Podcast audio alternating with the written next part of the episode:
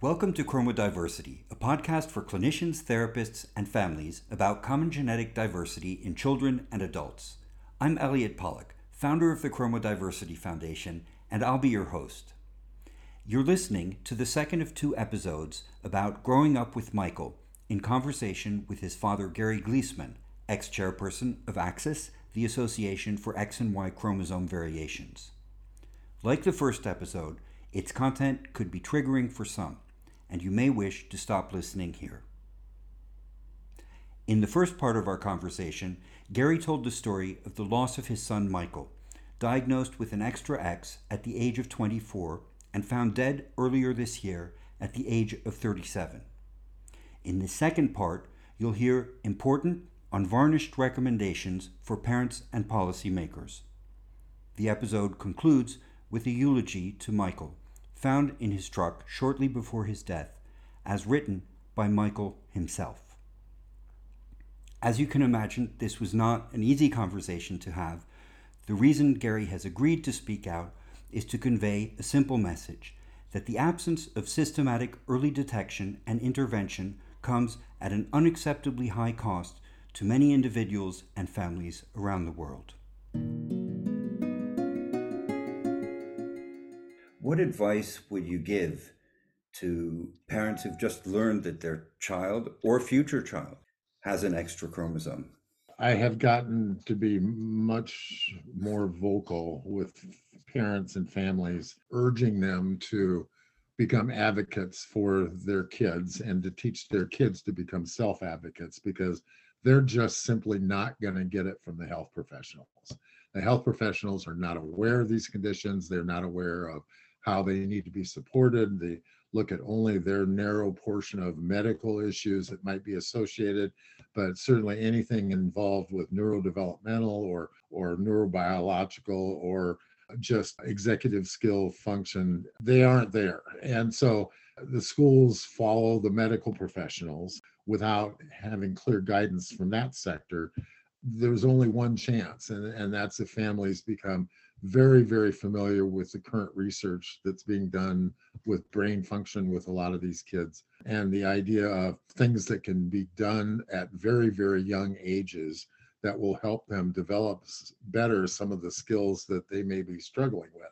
And some of them may not need it at all. Some of them may be able to adjust to adapting in the real world in the right set of circumstances that they don't need those kinds of supports. But I would venture to guess that at the end of the day, 90% or more, just as they found that a high percentage of Klinefelter kids need some remedial speech and language intervention to get them to catch up to their peer groups. And, and again, emphasize the catch up to. It's not that they can't function in those areas, it's they need to learn a little bit differently and have more exposure to uh, support that will allow them to develop the skills that they're trying to develop. And the same thing holds true for executive skill function, for social and emotional development, for all these areas that are so difficult to objectively measure by the health professions.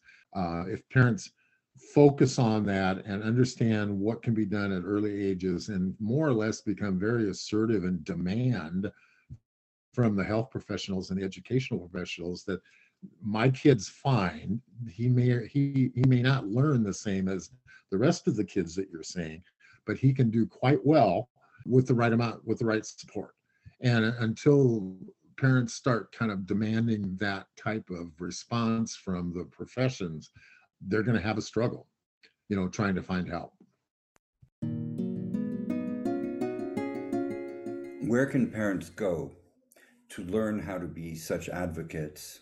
Fortunately there are specialty clinics for xxy and other sex chromosome aneuploidies develop around the country. Approximately a dozen of them now available and that doesn't make it easy for everyone to have access to but i would certainly highly recommend parents do whatever it takes to get their kids fully evaluated at one of these specialty clinics because at that point they'll have a working document that they can take back to their local providers and say look this is where my kid's at this is types of things he needs assistance with. And we're going to design a program locally that will provide that for him.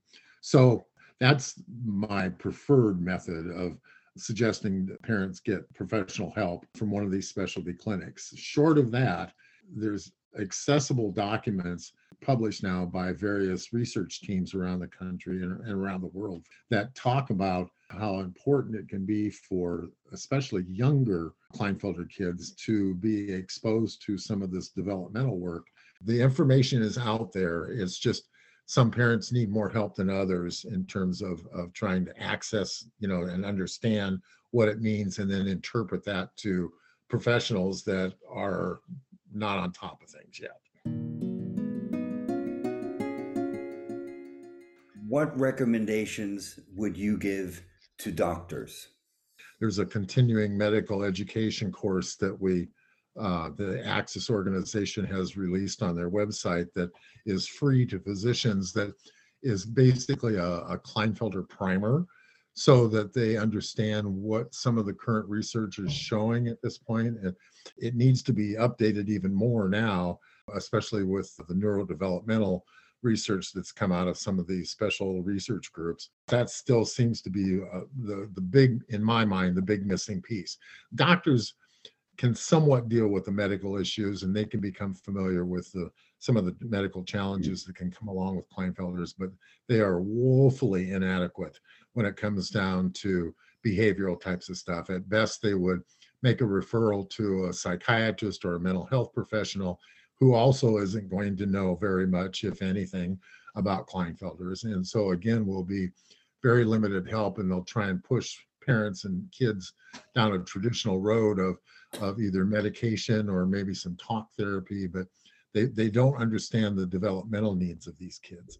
So the fact that exists as, in the state that it does right now just back to looking at the parents again of saying we've got to get all these families educated and they've got to go in and sort of demand from these physicians to get up to the same level you know there's articles there's research papers there's cme training it's a big leap from the research the research clinics into common ordinary day-to-day practice and it's going to take years, you know, for physicians to get to that level, all the way back to getting more information to them while they're going through medical school, even. They get maybe a day on genetics in their medical school training, and that's just completely inadequate. It isn't enough. So, again, you know, we're back to the parents being the advocates of saying, I'm not willing to accept the fact there's nothing that can be done. If there was one piece of research you'd like to see done in the future, um, what would it be about? Again, I would say a lot is known about the medical and health related issues with Klinefelters, and it's not, it's still not ideal because they still don't know why there's a predisposition to developing blood clots, for instance, or that the fact that these guys can be very at risk with different metabolic conditions and prone to developing diabetes. A lot of that information still needs to have further research, but at the end of the day, the brain is still the key organ for me.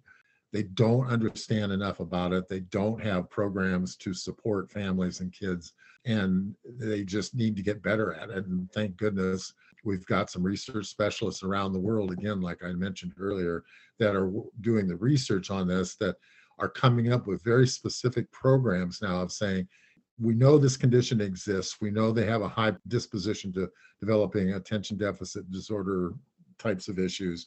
Um, here are things that can be done starting at age one, two, three, and four that will help prevent this from uh, developing and maybe not end up having it as an issue at all. Do you have a favorite memory of Michael? And how would you like him to be remembered? He was such a great kid and a great character. And was just impacted by this self-treatment of opiate addiction.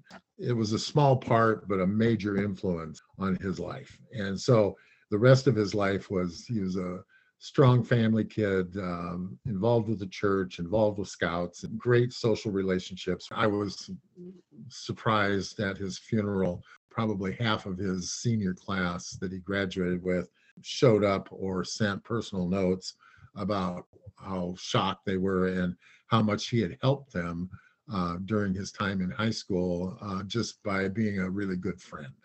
And so that that that really struck home with me because we didn't have a complete idea of, of all of his personal relationships and the fact that so many of them 20 years after graduation still had these strong memories of all the positive things he had tried to help them with during his time in school.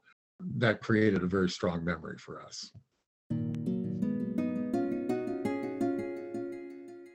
Is there any one message you'd like to convey to policymakers or anyone who might be in a position to back much wider support in order to achieve the change that we need in this area?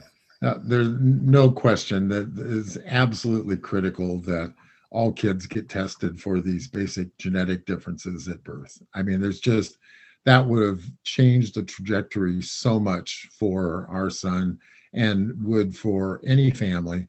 I know there's concern about families, how they'll react to getting that information.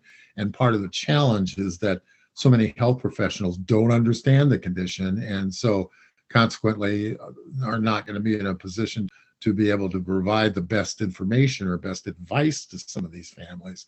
So step one is getting them educated, uh, all the geneticists and the OBGYN and the, the primary care physicians aware of what these conditions really mean and current research, and then making sure that all kids are tested and results released to the parents so that they can start being aware of things that they will need to become familiar with and be able to work with their sons and other professionals around them. In my mind, there's just no substitute for that. The cost of it is not out of reach at all. In fact, they're talking about having $100 and 200 dollar genomic tests now that can be done with kids after birth. And so, for a cost of that versus the hundreds and thousands of dollars that we spent over decades of trying to find answers for our son, there's there's just no comparison.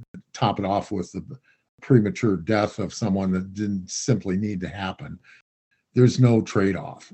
These policymakers have got to get over the challenges of trying to get the rest of the world acquainted with them and then making sure that information is available and then offering these tests to families as these kids are born so they are aware at a very early age that it may exist and there may be some intervention they have to do. Couldn't one say, well, why don't we just wait until we see if in a uh, person issues come up and then we can deal with them? I understand, and I understand their limited view of what can be effective. The fact that it doesn't cost very much at all and it can have a profound impact on kids if it's addressed at younger ages. They cannot wait until somebody hits puberty and then expect to be able to step, step in and be able to have the best results from neurodevelopmental work. It's too late you know they can't do anything at that particular it's like knowing that someone in their 30s might develop a fatal uh, medical condition because of their genetic makeup but there's something that could be done when they were young to prevent that from happening. So are we going to wait until they actually show that they're going to develop that fatality and not be able to do anything about it at the time? Or do you spend a little bit of money and prevent it from happening at all? It's faulty logic. It doesn't make any sense that they would risk putting someone in a situation where they are going to die prematurely or really have incredible struggles and spend tens of thousands of dollars in ineffective medical care because someone doesn't know that they have this particular genetic condition. It, it just it, it defies logic, but it's also how governments often work. So we've got to make a convincing argument and people on the other side in policy making positions have got to understand that they're making an investment at that particular point that could have profound impact on a whole hundreds of thousands of people. It's estimated that there's something like 600,000 or more Klinefelter guys um, in the United States alone. So worldwide, it's in the millions. And it's not just a US issue, it's, it's in every country. And so we're talking about uh, an impact that could have tremendous uh, effect on, on a lot of people's lives. And perhaps even in shorter time frames, because you were saying earlier how important it is today for parents to be very strong advocates for their children and for those children as they grow up to learn to be advocates for themselves. However, the pressure that this puts on families to coordinate multiple health healthcare providers to preempt issues that they need to educate themselves about as if they were a highly competent medical professional. At the same time, they have their own jobs and possibly other siblings to take care of. Even the best of parents, let's say, might be very challenged by this. So, in what you've just said, isn't there also a benefit by early diagnosis, early intervention, and good information to reduce the burden and improve quality of life not only of those children and their futures as adults but also of families in general and communities in general. Absolutely no question. The amount of time and effort necessary from families to be able to access and obtain the help that their kid may need that has a genetic condition would be reduced by 80%, maybe 90% versus what we see out here today. I was fortunate enough to have a healthcare background so I could get into managing, you know, as a team leader, all of the various specialties and issues that our son needed to get assistance with. 95% or more of families out there aren't going to have that skill set. So the road is even harder and longer for them. And and you're absolutely right, Elliot. I mean, they they're going to have to give up something, you know, to be able to figure out how to educate themselves and then how to negotiate the system. And that's just a huge waste of time. You know, it's going to take them away from other family, from their jobs, from their role as husband or wife. You end up having to dedicate yourself to making sure your kid's going to get what they need. And there's no question in my mind that 99% of the families we're talking about will do that if they're aware and, and if that's what they're presented with, they're, they'll take the energy and time and effort to do it because they want their kid to have a good life. There's very little doubt that they would take the effort to make it happen, but it's not necessary. They could get help and support from so many different ways, and it's just not it's not there yet, but we're going to keep pounding on it.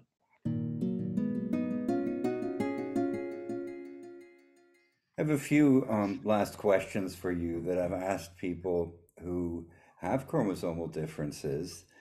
And since we're talking about growing up with Michael, I think it's only fair I ask them of you. They're questions from uh, James Lipton used to ask on the Actor Studio. What's your favorite word? Truth.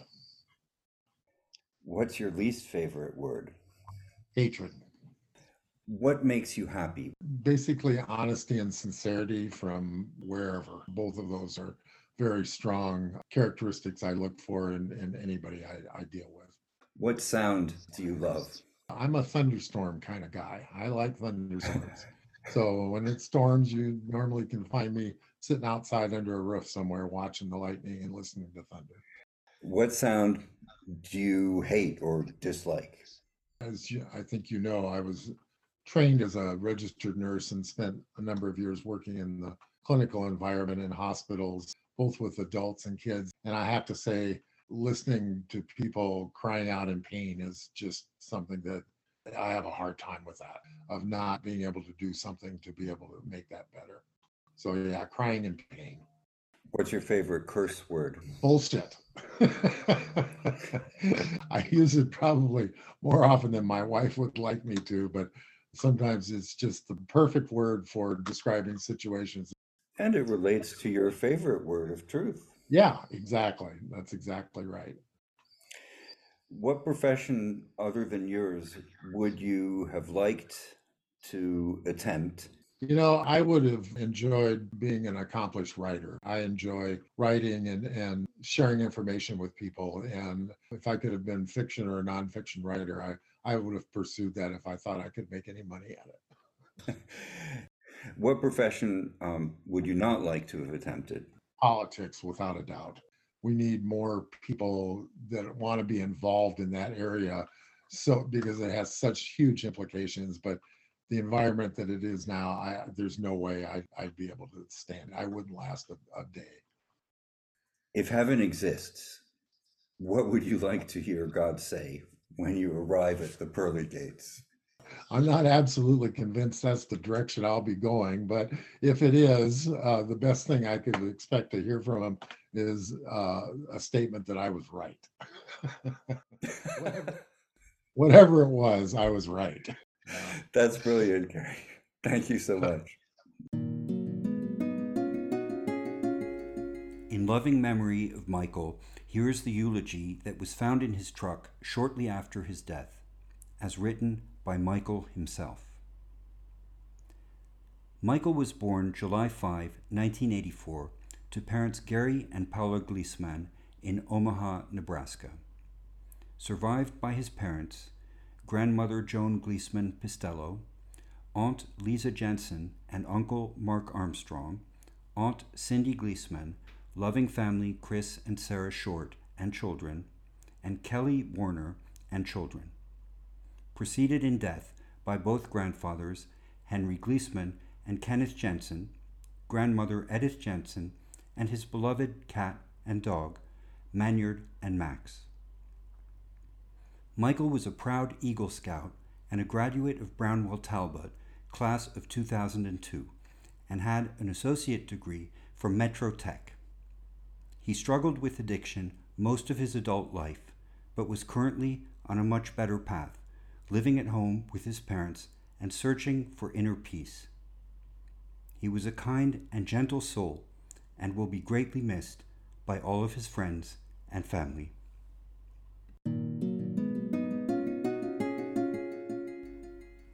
Thank you for listening to the second of two episodes with Gary Glissman about growing up with Michael. As you heard, the absence of systematic early detection, intervention, and support can come at high cost to many individuals and families. As a result, Gary calls for parents to be assertive advocates for the needs of their children from early age onwards and to demand better support. At the same time, he calls for policymakers to invest in systematic early detection, information, and intervention. Possibly the single biggest takeaway is that the right kind of support has the potential to change and save lives at scale, with benefits likely to far outweigh costs. I hope you found this episode helpful.